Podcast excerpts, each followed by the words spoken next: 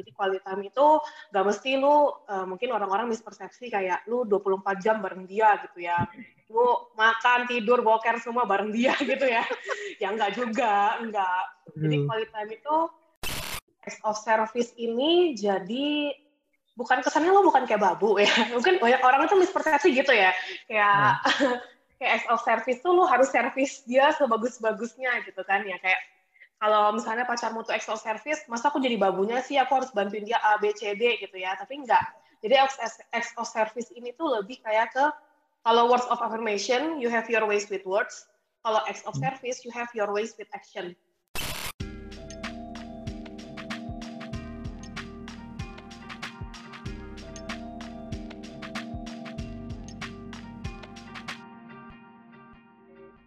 Ni hao sahabat baper Beijing, selamat datang di episode 15. Nama aku Ivan dan di sini aku akan ditemani oleh Sylvia sebagai narasumber podcast Love Language kita. Hai, halo. Jadi bisa diperkenalkan dulu Ci, uh, Cici itu dari mana, uh, pekerjaannya apa mungkin, atau juga relationship-nya kan kita bicara tentang love language, nanti mm. relationship-nya bagaimana? Jelaskan. Oke, okay, uh, eh, kenalin dulu semuanya kita berarti santai aja ya Fanny hari ini ya. Iya. Yeah. Uh, kenalin nama aku Cynthia, uh, biasa dipanggil sama biasa dipanggilnya Ting. Uh, itu mungkin agak bingung dapat dari mana tapi ya pokoknya dipanggil Ting gitu ya.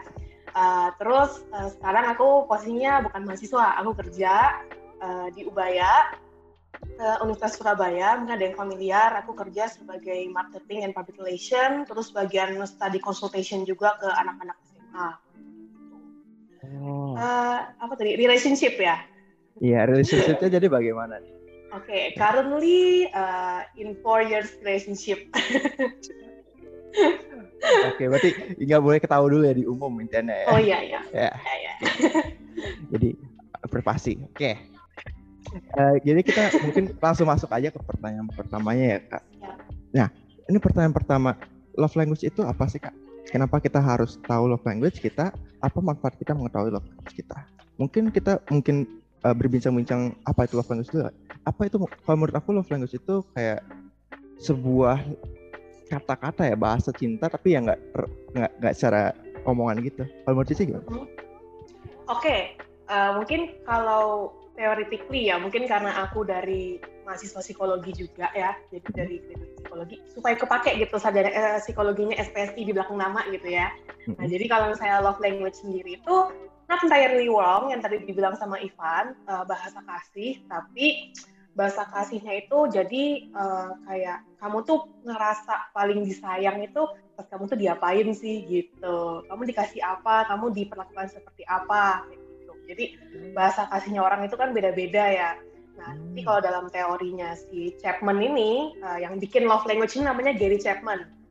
Jadi hmm. si Gary Chapman ini uh, punya teori kalau misalnya bahasa kasih orang itu beda-beda, cara orang receive, cara orang giving love itu juga beda-beda gitu.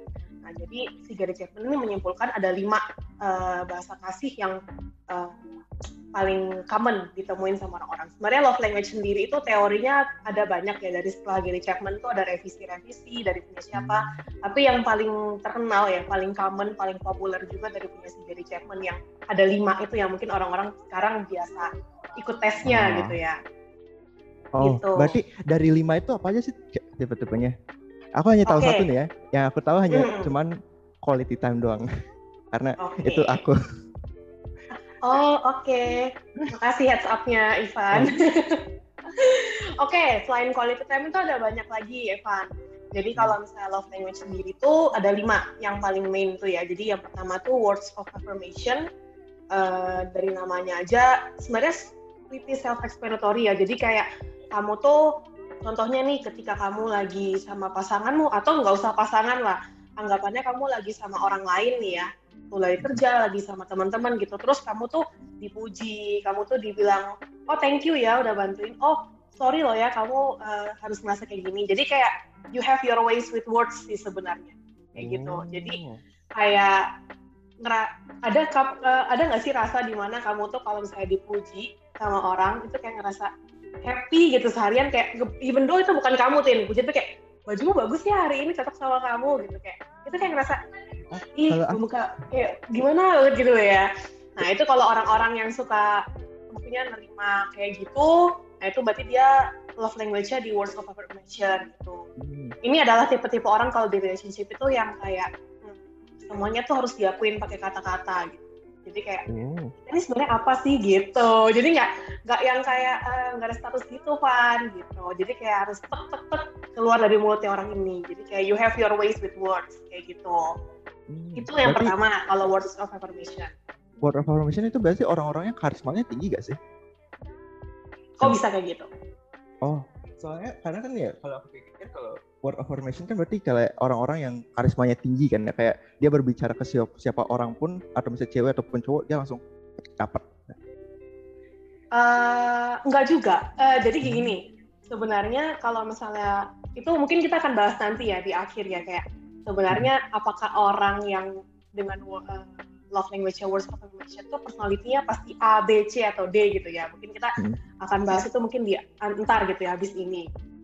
Uh, tapi ya yang jelas uh, dia mungkin kebanyakan sih orang-orang yang uh, butuh apa ya pengakuan, butuh kayak diakui eksistensinya gitu loh. Hmm. Tapi terkait dengan personality mungkin kita akan bahas nanti. Nah, selain awards of affirmation, ada juga quality time yang tadi Ivan ngomong. Jadi quality time itu gak mesti lu uh, mungkin orang-orang mispersepsi kayak lu 24 jam bareng dia gitu ya. Lu makan tidur boker semua bareng dia gitu ya. Ya enggak juga enggak jadi hmm. quality time itu nama aja quality ya. Berarti mementingkan kualitas waktunya itu. Jadi anggapannya kalau lu lagi sama si partner lu ini atau lagi sama orang ini uh, kalau orang-orang yang suka uh, dengan love language quality time itu artinya lu mau ketika lu sama orang ini orang itu tuh juga kasih perhatiannya tuh full ke kamu gitu loh hmm. gak main HP nggak sambil ngegame nggak sambil uh, apa ngerjain yang lain multitasking yang lain gitu tapi ya kalau kita satu jam ya satu, satu jam itu ya kita berdua gitu maksudnya satu jam itu ya kita put attention on each other walaupun hmm. Jadi kan namanya juga quality time bukan kuantitas yeah. time gitu ya. Kalau kuantitas kan lu lihat dari berapa jamnya tapi kualitinya itu kan seberapa deep sih kualitinya dari waktu yang sepersekian detik itu mungkin sepersekian sedikitnya gitu. Itu kalau hmm. quality time. Nah Ivan berarti suka nih yang kayak gitu ya jadi kayak Oh, saya kalau gini ya, karena kalau uh, aku kan sebagai kayak memang udah agak sibuk kan ya dari permen campurin dengan uh, kerja-kerjaan yang uh, papa kasih ke aku, itu kan memang udah banyak waktu yang diambil. Makanya kalau aku misalnya pacaran dengan seseorang gitu, aku harus kayak ada waktu khusus yang aku sediain khusus untuk dianya. Makanya aku kalau mm. sisain waktu yang aku ada khusus ke dia nggak digunakan secara baik kayak nggak enak gitu. Mm-mm, ya, ya kayak gitu tuh. Jadi kayak uh, ada waktu buat yang lain tapi ada waktu juga buat dia full gitu ya jadi hmm. full tuh memang attentionnya ke dia ada juga ex of service namanya hmm. ex of service ini jadi bukan kesannya lo bukan kayak babu ya mungkin banyak orang itu mispersepsi gitu ya kayak hmm. kayak ex of service tuh lo harus service dia sebagus-bagusnya gitu kan ya kayak kalau misalnya pacarmu tuh ex of service masa aku jadi babunya sih aku harus bantuin dia A B C D gitu ya tapi enggak jadi acts of service ini tuh lebih kayak ke kalau words of affirmation, you have your ways with words. Kalau acts of hmm. service, you have your ways with action. Jadi hmm. kayak orang-orangnya tuh yang lebih kepekaan gitu. Ke uh, kalau lu orang yang love language adalah act of service, lu cocok uh, pacaran sama orang yang benar-benar peka. Jadi kayak misalnya um, kedinginan nih kan cewek kan, aduh kedinginan, terus cowoknya itu kayak kasihin jaket gitu ya, nggak ngomong banyak, tapi kayak hmm. Nih pakai jaket nih gitu ya. Nah itu kayak itu sebenarnya expo service. Nah kalau ceweknya love language adalah expo service itu dia langsung berbunga-bunga melihat gitu. Itu expo service mirip-mirip kayak Korea-Korea drama gitu ya? Kayak aku pikir oh iya gak banyak ngomong. Sundere tapi gak banyak ngomong tapi kasih gitu ya. Iya. Nah gitu tuh modelnya. So cold hearted tapi tiba-tiba udah ngasih jaketnya waktu winter. Mm, bantuin dia misalnya kayak uh, aduh aku lagi ribet nih uh, lagi ngerjain tugas nggak sempet ngambil laundryan gitu kan ya. Oh iya ya sini gue bantuin ngambil laundryan nggak masalah kok gitu. Nah itu uh, acts of service gitu loh kayak uh, lu mau bantuin dia kayak lu tuh mau berbagi beban sama dia anggapannya hmm. gitu.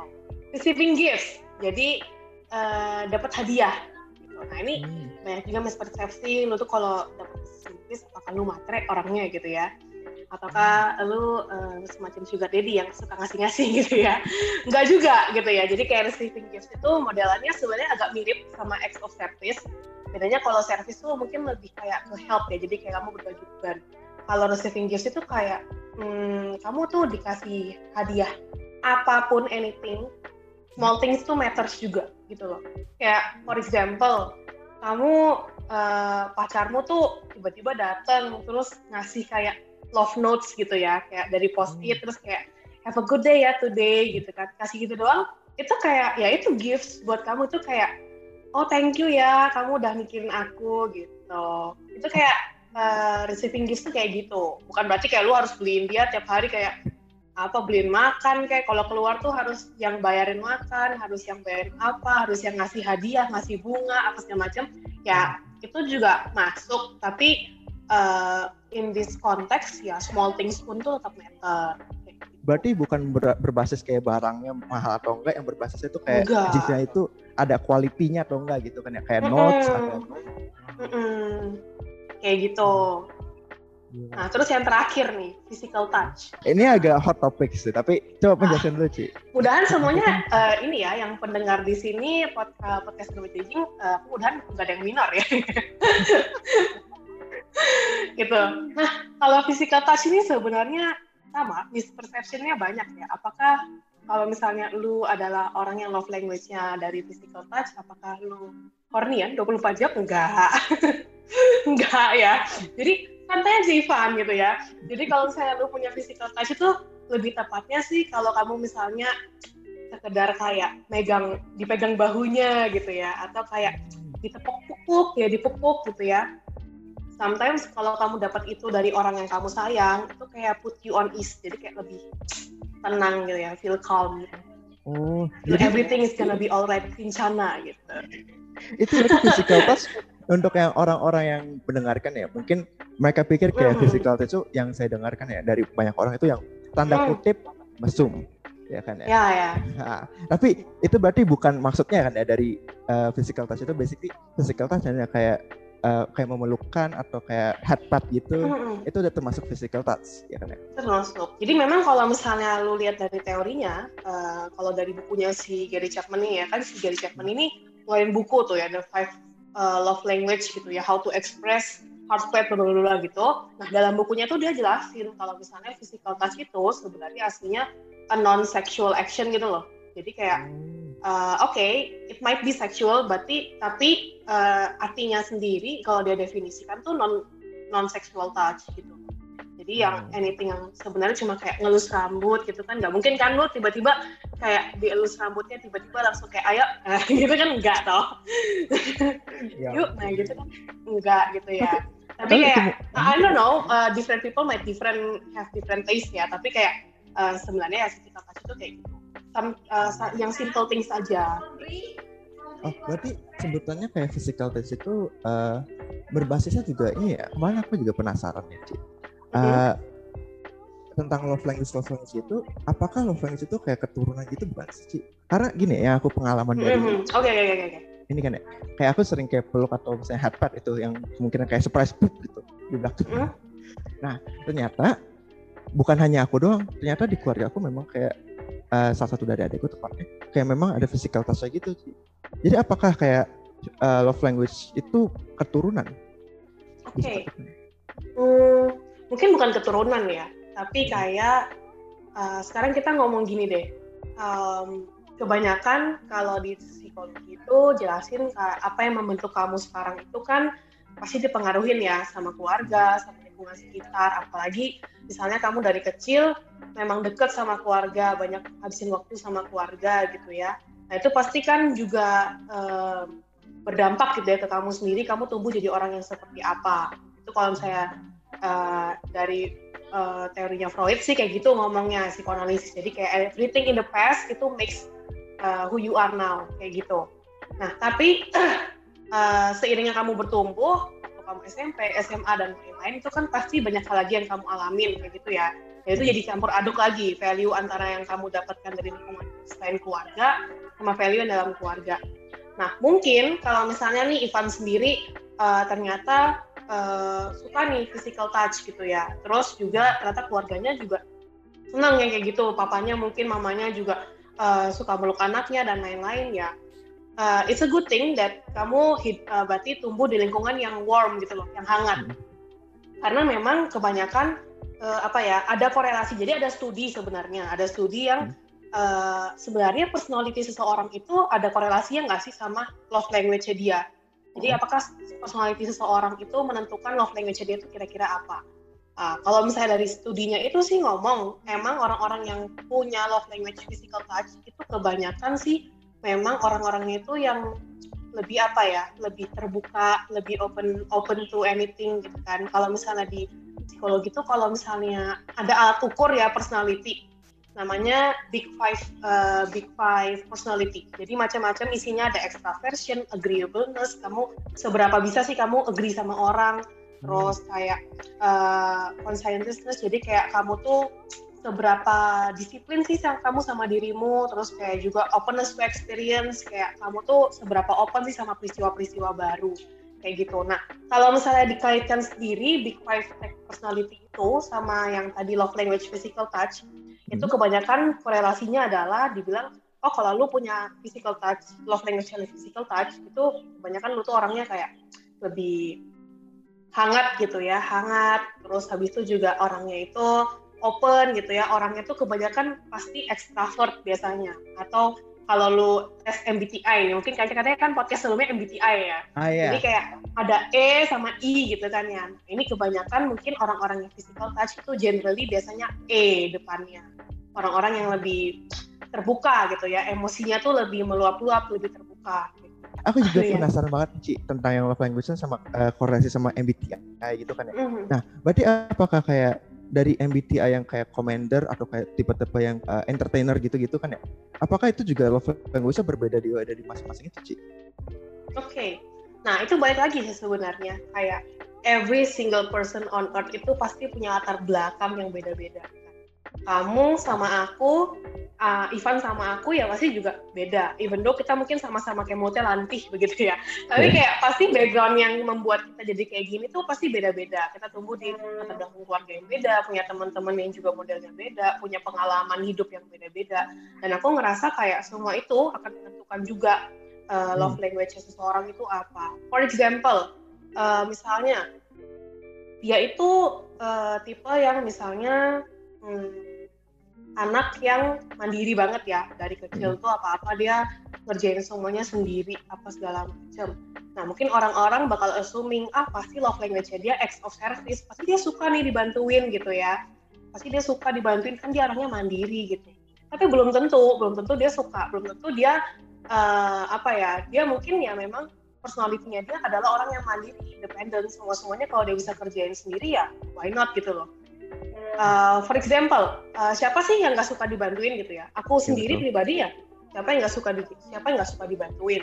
Tapi aku mungkin dari kecil tuh terbiasa apa apa sendiri ya. Jadi kayak uh, ngerjain semua sendiri daftar sekolah sendiri berangkat sekolah ya sendiri dan lain-lain. Independen berarti. Nah, akhirnya uh, strong independent women ya gitu kan ya. Jadi kalau pas sudah gede kalau misalnya kayak for example my boyfriend tuh minta kayak uh, kamu mau ku bantuin kak? Atau kayak oh mau ku ku iniin dulu kak mau ku kerjain dulu kak bagian ini. Oh nggak usah aku biasa sendiri kok thank you tapi ya udah nanyain gitu. Nah itu berarti uh, pacarku kayak oke okay, berarti ini anaknya memang dia suka do everything apa ya sendiri gitu loh bebannya bebanku ya bebanku bebanmu ya bebanku. Oh Cik, aku penasaran dah. Kan kita banyak bicara nih tentang kayak love language love language itu kan ya. Mm. Ada yang dari quality time sampai juga uh, word of affirmation. Tapi aku mau nanya sih, ada gak sih kayak orang yang memang kayak nggak punya love language gitu? Kalau dibilang gak ada mutlak sih, it's really not possible ya. Pasti semua orang itu kecuali ya dia punya uh, penyakit-penyakit mental such as dia nggak bisa ngerasain emosi dan Nah itu mungkin uh, different topic for different day juga gitu ya. Atau oh. mungkin misalnya amigdalanya dia ya. Jadi kayak amigdala itu kan di bagian di otak yang ngatur tentang emosi tuh. Misalnya amigdalanya dia ada bermasalah, terus dia nggak bisa ngerasain emosi dan itu ya biological. Tapi kayak gimana ya, kayak satu dari sepersekian orang lah gitu loh modelnya. I believe kalau so far sih I believe every single person itu pasti punya si love language masing-masing yang pasti juga berbeda gitu. Gak mesti kayak misalnya dia um, acts of service misalnya, terus bukan berarti dia pasti pasti suka dibantu gitu ya. Enggak jadi kayak sesuatu yang pasti tuh nggak ada gitu loh. Kayak nggak ada yang mutlak gitu tapi most of the time kalau misalnya memang dia lagi kesusahan dia akan merasa paling dicintai disayang sama pasangannya ketika dia dibantu sama pasangan. Hmm. Berarti yang berarti yang Cici maksud itu karena kita makhluk sosial kan ya? itu hmm, hmm. kita memang selalu pasti ada love language-nya tapi mungkin karena orang ada penyakit mentalnya atau apa pun itu yang menghendak dari love language itu bukan ya berarti ya itu hmm. itu ya exception lah ya jadi kayak hmm. Numbernya itu mungkin ya sepersekian dibandingkan orang yang punya gitu jadi ya oh sama nih Ci uh, pertanyaan yang hmm. dari uh, pengalaman jadi gini misalkan ada pasangan love language-nya yang word of affirmation kan Hmm. Apabila kamu intentionally say positive things to your partner, apakah ini sikap yang manipulatif? Ini oke, okay, bisa jadi mispersepsi juga ya. Jadi kayak yeah. uh, uh, manipulatif itu kan konotasinya nggak bagus ya anggapannya sebenarnya. Hmm. Manipulatif itu konotasinya kayak lu uh, nge-manipulate orang ngelakuin sesuatu kayak gitu. Biasanya kan konteksnya kayak gitu, gitu ya tapi I feel like kalau misalnya di words of affirmation sih harusnya sih nggak uh, nggak jatuhnya manipulasi sih soalnya uh, balik lagi even though kamu mungkin tadi juga di awal Ivan nanya ya apa sih manfaatnya tahu love language gitu ya mm-hmm. sebenarnya even though kamu tahu love language-nya pacarmu atau kamu tahu love language-nya dirimu sendiri gitu ya kamu YouTube the test and then you finally know oh aku ngerasa paling love itu ketika aku diginiin sama pacarku itu semua nggak akan uh, bermanfaat apa-apa kalau kamu nggak komunikasikan kembali ke pasangan atau ke pasangan. Oh berarti consent ya, consent gitu. di antara kedua pasangan. Ya, ya hmm. jadi the key the key of every success relationship itu pasti di komunikasi gitu loh. Mau hmm. lu kasih dia rumah, mau lu kasih dia apa gitu ya. Tapi kayak kalau kamu nggak pernah, you know, having a deep conversation between kalian berdua, ya itu aku ngerasa nggak akan jadi apa-apa. Even though kamu udah took the test for like a hundred times ya, ya percuma gitu ya. Jadi hmm. uh, kalau misalnya di hmm, kadang itu gini, orang-orang tuh suka kayak habis tuh love language test, mereka hmm. langsung assuming gitu kan, kayak oh aku sukanya ini pasti dia sukanya ini gitu kan.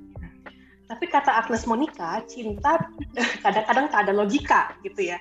Jadi terkadang dalam hubungan percintaan itu logika itu uh, tidak bisa dijadikan satu-satunya sumber gitu ya tetap harus ada emotional base between couple gitu jadi kayak uh, oke okay, logikamu jalan good for you tapi tetap kamu harus komunikasikan ke pasanganmu eh kalau aku ini kalau kamu apa sih gitu. oh berarti juga uh, cinta gimana, gimana? cinta monyet ya berarti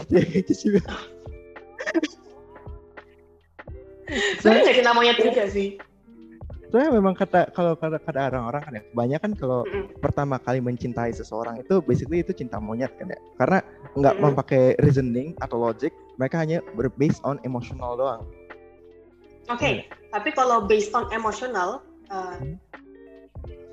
logikanya nah ini balik logikanya ya kalau lu based on uh, emotional logikanya adalah kalau kamu mencintai seseorang kamu pasti ingin membuat dia sebahagia mungkin hmm. ya kan hmm. orang mana sih yang mau ngerasain sedih gitu kan ya depres depres banget, banget gitu ya gitu kan kayak lu fall in love kan untuk um, do happy things gitu loh kayak gitu hmm.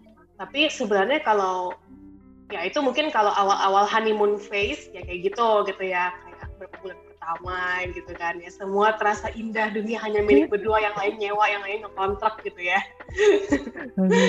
Ya memang gitu. hanya ada aku dan kamu di dunia ini waduh hmm bukan berarti gini sih kayak ketika kamu the moment kalau di drama-drama Korea kan semua 16 episode nih ya 16 episode episode 1 sampai 15 perjalanan si cowok sama ceweknya mau pacaran susahnya minta ampun gitu ya. Terus di episode 16 Tara everything suddenly happy ending terus kayak mereka pacaran. Padahal kan belum tentu ya mereka happy ending juga ketika sudah pacaran itu gitu kan. Ketika lu udah pacaran sama orang akan banyak sisi-sisi yang kamu akan ketemui ketika udah jadi pacaran Ini ada juga nih Ci, pertanyaan selanjutnya. Apabila pasangan kita memiliki love language, acts of service, apakah artinya kita hmm. akan harus melayani mereka? Melakukan hal yang mungkin di luar zona nyaman hanya untuk memuaskan mereka? Bukankah itu berarti toxic relationship sama yang tadi? Oke okay, oke. Okay. Nah ini berarti uh, balik ke tadi ya misperception hmm. awal ya kayak apakah lu kalau jadi uh, pacaran sama orang ini kan berarti konteksnya kalau pacarmu itu yang punya love language acts of service, apakah aku harus melakukan hal-hal yang di luar zona nyamanku gitu ya? Nah ini kan uh, kembali ke mispersepsi tadi, kalau misalnya lu pacaran sama orang yang punya love language acts of service, apakah jatuhnya kamu jadi kayak babu gitu ya? Iya. Enggak yeah. gitu ya?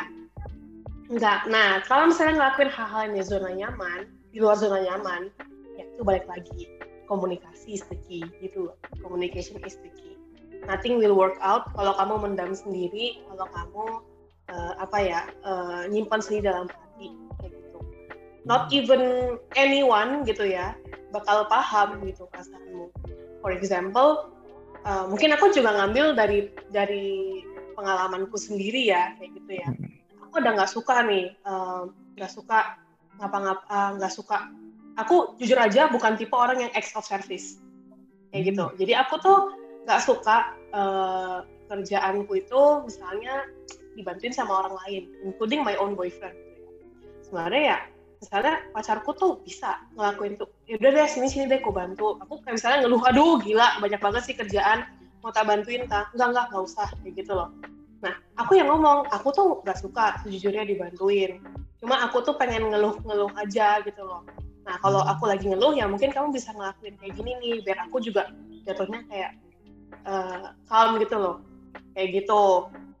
Ya pacarku oke okay, oke okay. kalau gitu next time kalau kamu lagi kesusahan ya aku bakal ngelakuinnya kayak gini. Instead of uh, apa sih nge, nge nanyain mau dibantu apa enggak. Tapi nah pacarku ini tipe yang uh, nah suka suka ngasih bantuan. Ngerti nggak sih?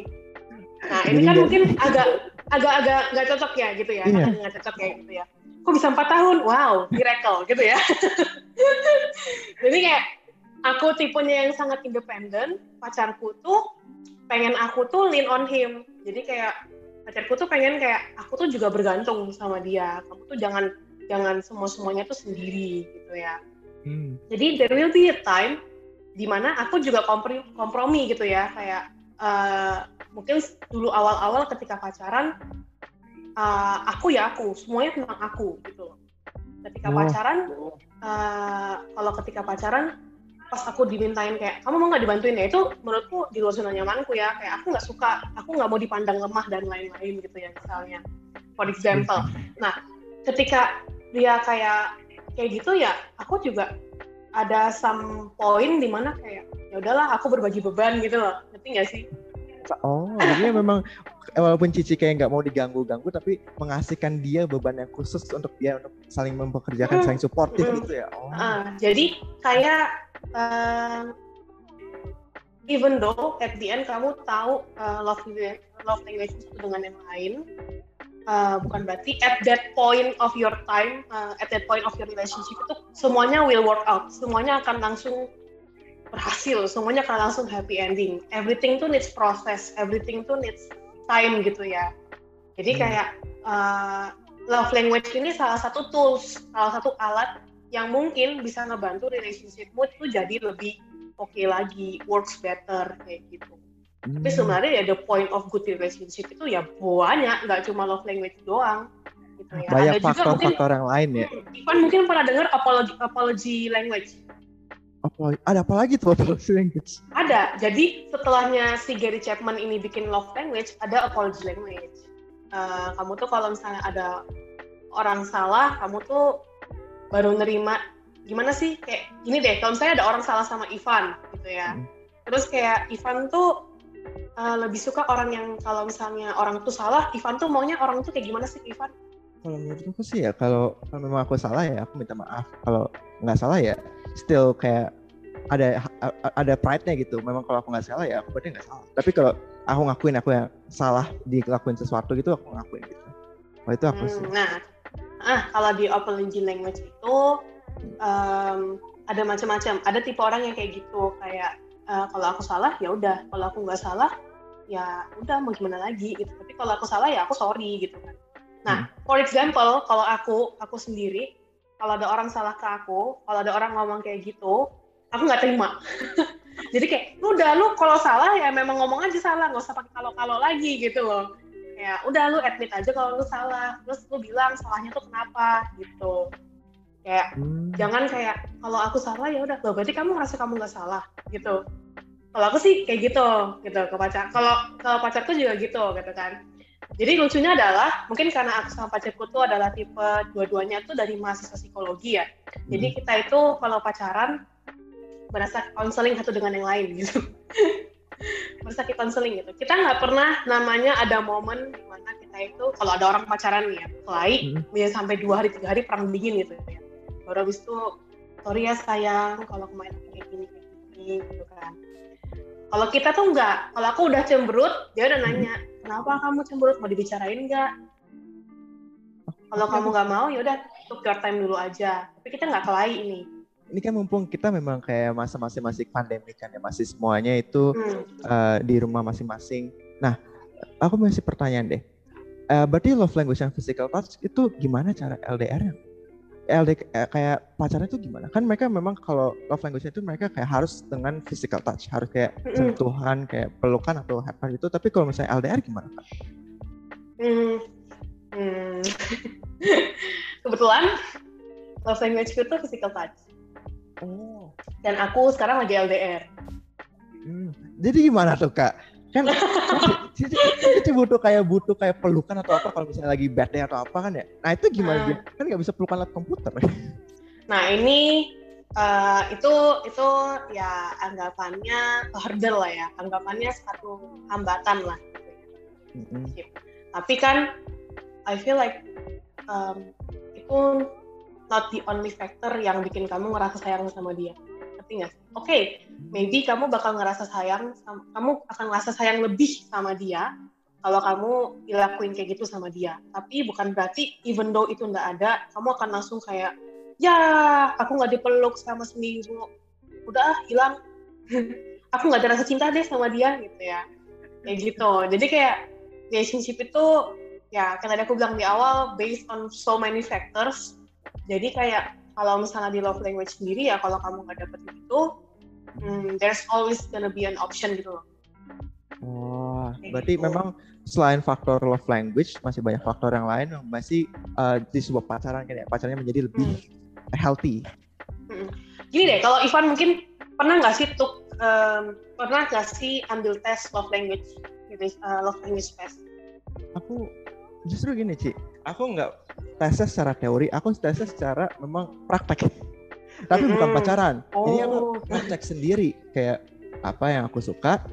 Itu kayak gini sih, kayak sebutannya ya. Kalau kalau aku nih, mm-hmm. uh, aku kalau misalnya kalau pacaran itu memang kayak udah fix. Jadi fix itu soalnya kalau memang kayak tadi kalau nggak enak pacar, eh kalau misalnya putus dari pacarannya itu kayak awkwardnya itu awkward banget gitu.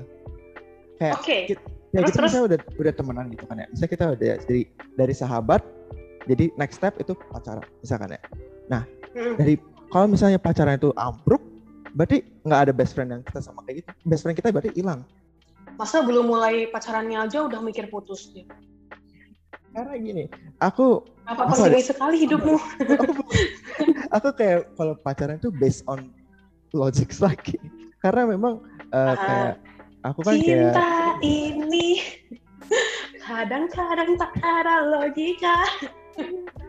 Kadang-kadang gitu. Jadi lu boleh pakai logik, kadang boleh juga boleh nggak pakai logik, Pan.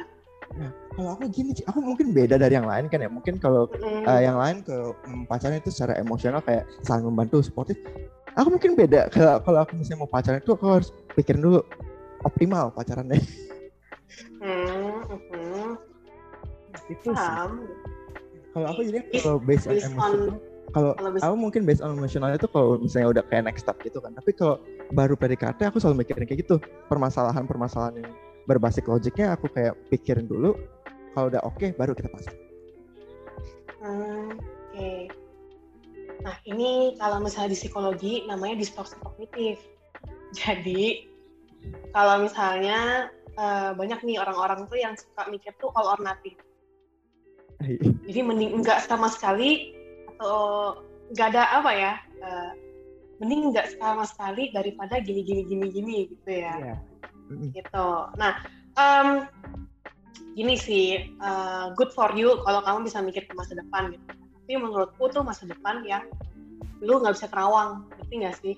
Gini deh kalau pertama kali kamu PDKT sama dia otomatis kan uh, gimana ya kamu juga pasti tertarik ya sama dia. Ini kan sini konseling jadi ya mohon maaf. Ya apa-apa. Gitu. uh, kalau misalnya kamu pertama kali PDKT sama orang kan nggak mungkin kamu ngedeketin dia tapi kamu nggak ada tertarik apa apa sama dia gitu ya. Mm-hmm. oke okay lah uh, ya itu tadi. Kamu harus belajar Van kalau misalnya relationship itu uh, not everything about rainbows and flowers. Tapi juga ada masa-masa di mana masa-masa down yang bakal at the end bisa bikin kamu tuh jadi stronger relationship gitu. Tapi yang bayangin karena sih. gini gini, kayak... aku sendiri pacaran sama temanku, aku sendiri pacaran sama sahabatku ya. Ini my best friend yang kayak aku tuh cerita everything about apa pun lah gitu, If, including women stuff pun dia tuh juga maksudnya tahu gitu loh, maksudnya kayak uh, udah kayak temenan no gender lah modelnya gitu ya temenan no hmm. gender gitu. Kayak udahlah temenan luar dalam gitu kan ya. Ya aku awal-awal juga kayak ih aku kok uh, kayaknya apa ya sama dia gitu kan. Dia hmm. juga uh, ya aku aku kita tuh saling mencari pasangan yang lain-lain gitu ya sebelum kita akhirnya mutusin oh kayaknya kita ini good for for each other deh kayak gitu loh. Kita loh apa sih cari-cari jauh lagi? Nah akhirnya kita sampai pacaran. Well, awal kita ya juga cari ke yang lain gitu. Kayak ya aku ketika aku sama cowok lain aku nggak berhasil aku kayak cuma sama dia loh kok aku kayak gini ya? Aku loh nggak bisa gini gini bilang ya it's okay you will get better lah. Kamu kamu bakal dapetin orang yang lebih baik lagi. Dan dia bakal ngomong kayak gitu. Sama dengan halnya dia juga dia juga kayak gitu ya sebaiknya best friend gitu ya. Sampai ada masa di mana ya aku ngerasa aku tuh sekarang sebenarnya cari pacar tuh yang gimana sih?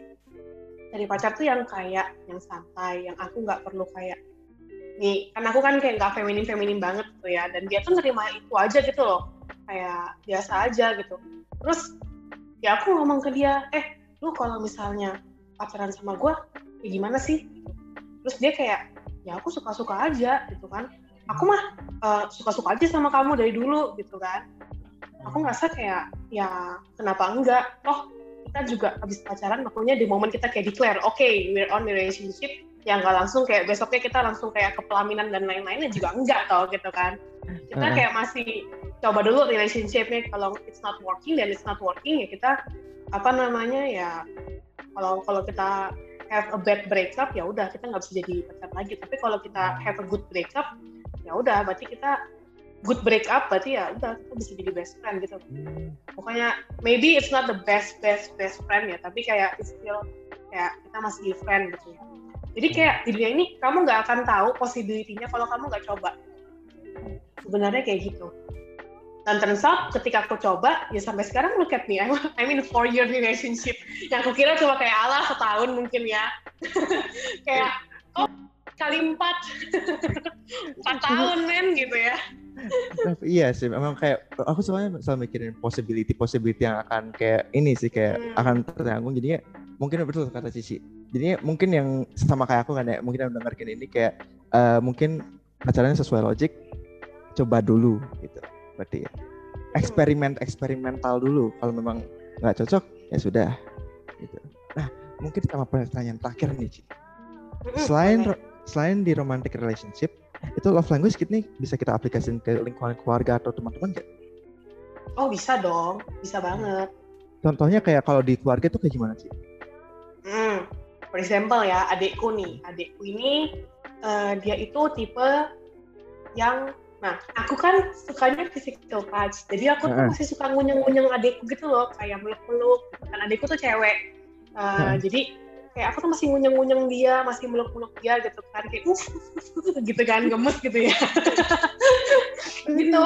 Nah tapi adikku tuh tipe yang kalau dipeluk tuh lempeng kayak kayak gitu loh modelnya kayak ah apa sih C gitu loh Nah, tapi ternyata adikku tuh adalah tipe yang dia tuh suka hmm, acts of service.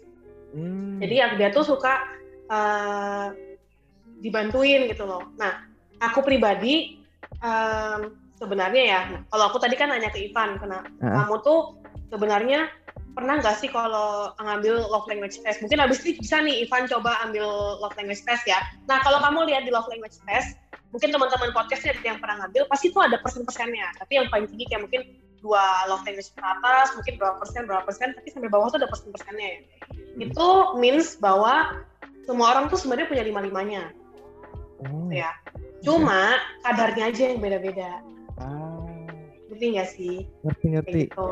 kayak di dunia ini oke okay lah aku nggak suka dibantuin gitu ya. Tapi kalau misalnya aku dibantuin ketika aku kesusahan ya ya aku seneng seneng aja gitu ya gitu. berarti memang aku, it, itu cuman kayak hmm. pros, kayak cuman kadarnya itu misalnya kalau kita porsinya misalnya lebih banyak di uh, physical touch berarti kita memang lebih sering dipeluk tapi nggak pengecualian kalau misalnya kita dikasih echo service kita nggak suka gitu mm, ya.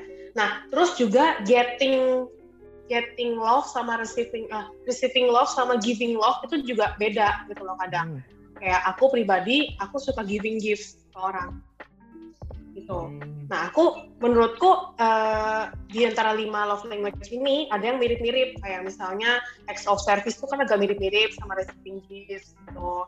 Terus kayak uh, quality time itu biasanya juga mirip-mirip sama kayak bisa juga dipakai sama di physical touch gitu kan kalau lu nggak akunya quality time kan berarti kamu harus ketemu berdua atau misalnya kamu at least ada interaksi berdua ya physical touch kan juga bisa gitu gitu ya hmm. kalau word affirmation tuh kadang ya bisa uh, sama love language yang lain. Jadi kayak di dunia ini tuh nggak mungkin ada orang tuh yang uh, punya bener-bener pakem dua-dua dua aja tuh satu aja tuh nggak ada pasti ada lima. Nah adikku ini suka acts of service dia suka dibantuin gitu kan akunya kayak malam-malam dia stres gitu kan mau belajar ya aku suka bawain teh gitu ya suka bawain teh dia kayak ngerasa kayak ah oh, makasih C. Ya ampun tahu aja aku lagi capek kayak gitu ya. Nah, jadi itu simple things kayak gitu. Mamaku juga mama-mama mana yang nggak suka dibantuin gitu ya? Betul banget mama mana suka dibantuin. Tapi ada juga mama-mama yang kayak jangan masuk dapur itu adalah wilayahku gitu ya.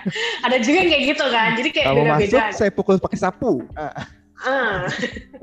ada yang kayak gitu. Ada yang mungkin papanya yang suka meluk anaknya, ada yang papanya nggak suka dipeluk gitu ya kan beda-beda. Ada juga temenan, temenan juga gitu. Kayak basically love language ini bisa di-apply ke semua relationship di keluarga, dekat, teman biasa.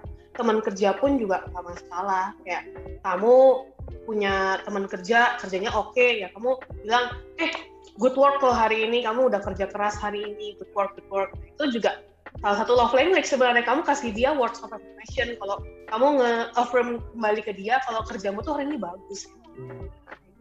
Basically berarti semua appliances dari keluarga mau ke teman ataupun ke coworker itu bisa tapi bukan uh, tapi tapi juga uh, itu bisa udah masuk bukan kati kayak lebih love tapi kayak lebih pendekatan secara uh, emosional gitu.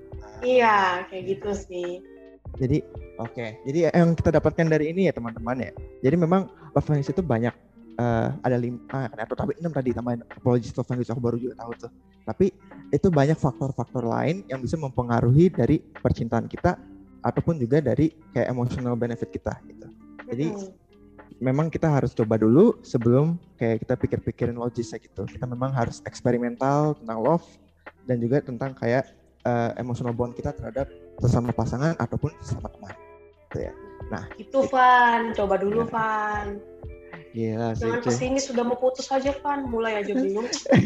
Tapi kalau aku bukan masalah pesimis, memang, memang aku mungkin betul kayak Cici tadi kayak masalah logik-logiknya apa segala itu sih kayak masih bermasalah mungkin aku harus pelajarin lagi banyak eksperimental gitu. Kamu harus mendengarkan kata-kata Ibu Agnes Monica. Apa itu? cinta ini. Kadang-kadang tak karena logika. Kan kadang-kadang. Bukan berarti sering bukan berarti tidak ada. Tapi kadang-kadang. Kadang ada kadang nggak ada. Hmm. Nah mungkin kita uh, karena waktunya kita sudah memang sekarat Siap. ya. Jadi kita langsung closing aja. Jadi terima kasih banyak Kak Silvi udah sharing tentang love language dan semoga podcast kali ini dapat menjawab pertanyaan-pertanyaan yang banyak ditanyakan. Dari podcast ini kita bisa banyak mengenal tentang love language dan cara mendapatkan lebih tighter emotional bond terhadap keluarga, teman-teman, dan coworker. Oh ya, dan jangan lupa untuk follow Permit Beijing dan ikut terus Paper Beijing ya. Aku Ivan dan narasumberku. Sylvia. Pamit undur diri dulu ya. Bye-bye teman-teman. Bye-bye. Bye-bye.